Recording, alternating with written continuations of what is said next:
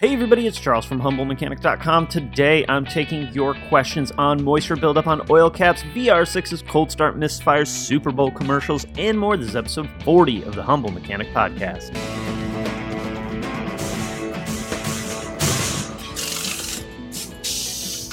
So this is going back to February of 2015, and this show aired the day after the Super Bowl. So we're talking a little bit about Super Bowl commercials, which is always a lot of fun for me. This was a couple years after that really awesome Volkswagen Darth Vader kid commercial, which I think may rank up at the top of one of my all-time favorite commercials for the Super Bowl. Anyway, if you want to get a question on a show like this for the video version or the audio version, the best way to do that is to email me, charles at humblemechanic.com. It's a pretty easy email.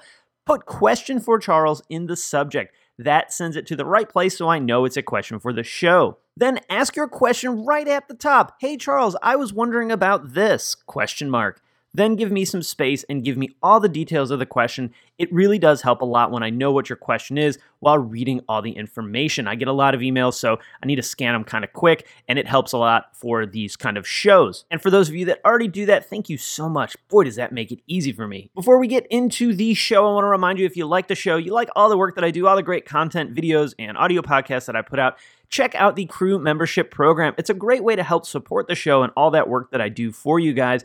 But really, more importantly, it's access to awesome content, great discounts, and the best value I really do think is you get access to the VW Audi training manuals that I write for my classes. If you were to attend one of these classes, it's like 375 bucks a pop. I mean, you do get to come hang out with me for a day, a Saturday or a Sunday, but uh, you get the manual as part of that. And if you can't attend one of these classes because they're really geared more towards professional technicians, you at least get all this information. I work really hard to put together 100 plus page manuals for these classes. So there's a lot of really great valuable insight inside these books. You get those as downloads included in your crew membership from day one. You also get amazing discounts to places like Eurowise, Black Forest Industries, Sonic Tools, MT Knives, Mycanic, Kerma TDI, Prime sunglasses, and a whole bunch more. So check that out. There's a tab at the top of the website called Crew Member Benefits, or there's a link in the description on every single show. You can also check out the video version of this show, podcast episode 40,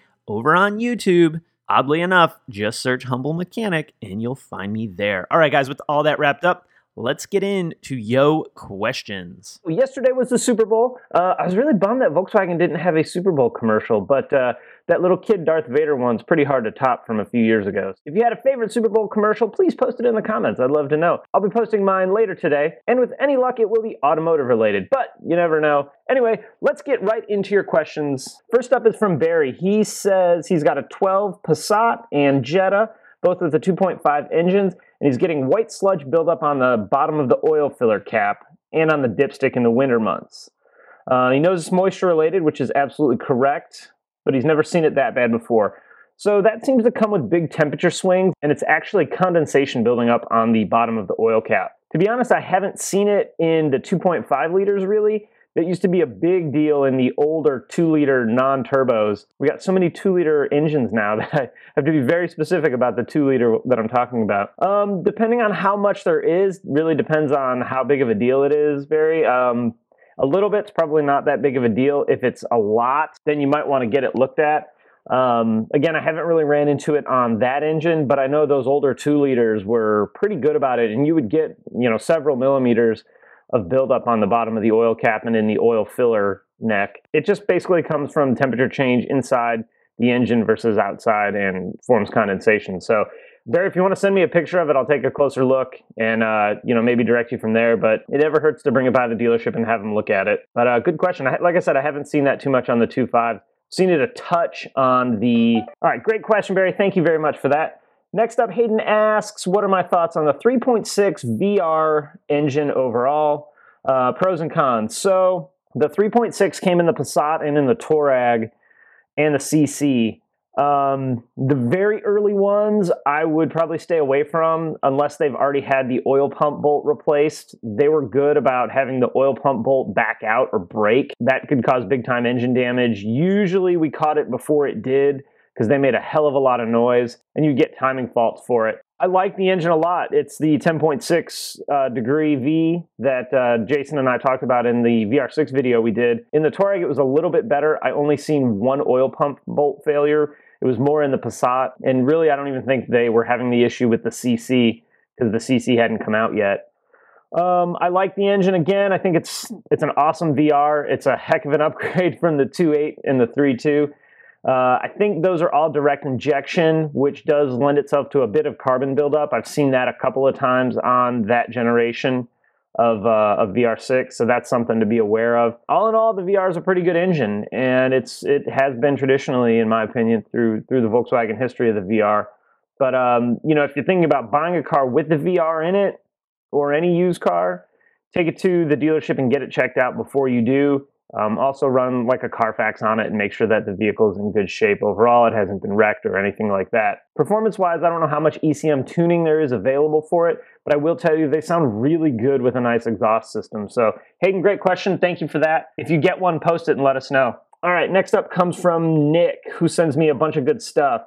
He said on the Tiguan that I post. So I posted a picture of a Tiguan getting uh, a decarb the other day uh, basically, he wanted to know what kind of mileage we're starting to see cold start misfires due to carbon buildup on the valves.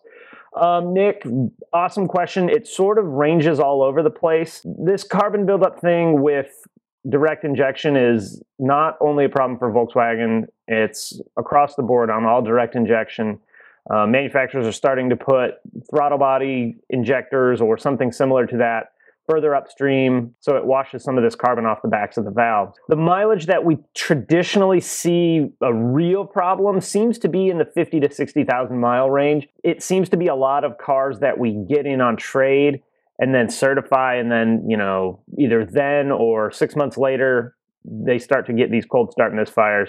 Uh, due to due to the carbon buildup, but I've also seen them as low as fifteen thousand and there's plenty of two liter turbos running around that have never had the issue at all. So there's a lot going on with this this cold start misfire, you know, carbon buildup on direct injection issue. Some of it's crank vent system, some of it's, you know, blow by from the oil control rings. I probably should do a whole video about it. The problem is, is it's a lot of theory and not a lot of 100% proof. And, and uh, you know, with stuff like that, I don't like to dive too deep into the theory woods of, uh, of what's going on with it. But it is a problem on all direct injection. I know BMW's got a special tool for it. Hyundai, Kia, they have problems with it too. So um, and someone put, sent me the uh, the list of the patents, and it looks like based on that, they knew that this might be an issue. So we'll see. We'll see what happens. Um, I did do some testing with a BG product as well as a TerraClean product. These products will not solve the cold start mis- misfire problem. They will not solve the carbon buildup on the back of the valves once it's there. But I got a good feeling it might help and um, with one of the BG products, I actually did see a compression increase. So hopefully that would be, you know, an indicator of of a, a healthier engine um, when, it, especially when it comes to misfires. So I'll do a video on that. I got uh, I got to get some more facts together before I do it. And uh, again, I don't want to be in the theory weeds uh, with all that stuff. So great question, Nick. Again, keep sending me good stuff. I really do appreciate it. Okay, Chris is having an issue with his DSG transmission. It seems to be when the vehicle is cold that there's issues with the one-two shift. It's a harsh shift or a jerk jerky shift from first to second gear. I guess it looks like the dealership's doing a fluid exchange, doing a fluid flush, which I've never heard of that on a DSG or heard it solving any issues. Chris, good question. I hate that the situation um, that you're having. I will say on, and he's got an 07 GTI.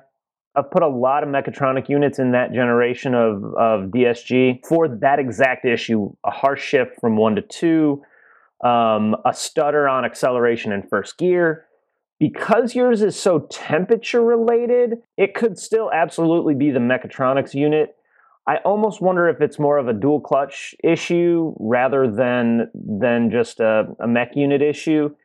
Usually, from what I've seen, dual clutch issues happen in higher gears, not one to two. Um, one to two shift was for a long time. If it had a harsh shift from one to two, you would put a mech unit in it and that that was pretty much the diagnostic process for it so i'm also scared for you because those are expensive uh, the last one i priced was in the $2500 price range double check with the local dealer on any warranty extension here in the US. Some DSGs did have a warranty extension on them. Um, because you're not in the US, I don't know what it would be for you, but have the dealership double check before you pay any money um, on a DSG repair and make sure that you're not covered under any kind of warranty extension.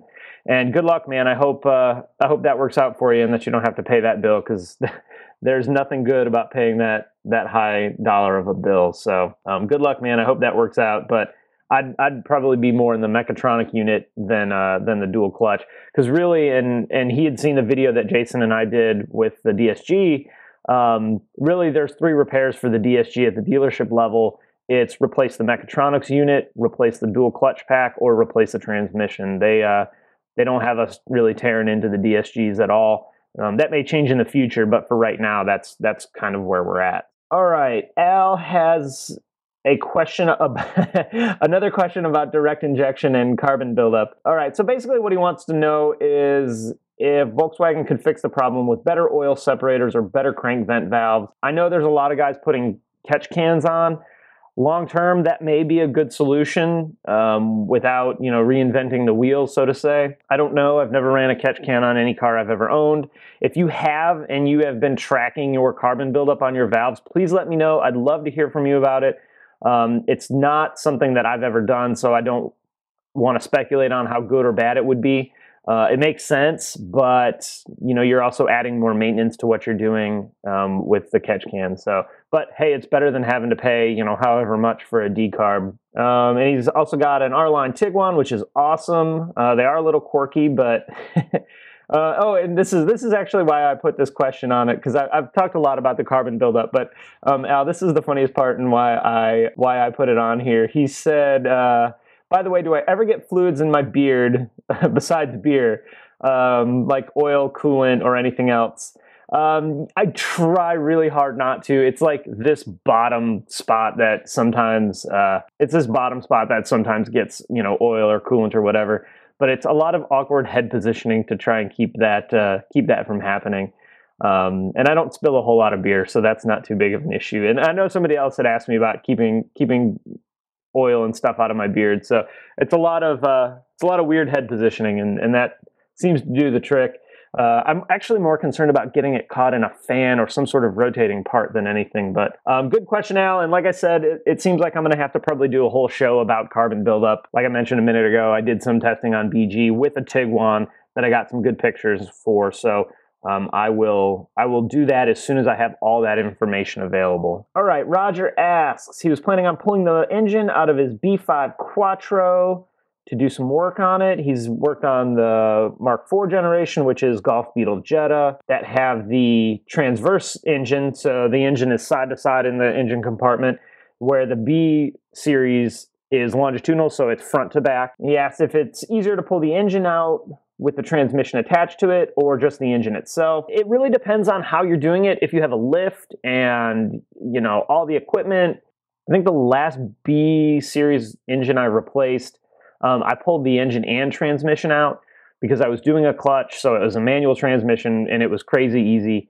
Um, I don't think with those it's really that bad either way. Um, those engines are pretty easy to pull out, especially when you pull the front end off the car you basically just pull the engine straight forward and it's not too bad. Just make sure you disconnect all the connectors.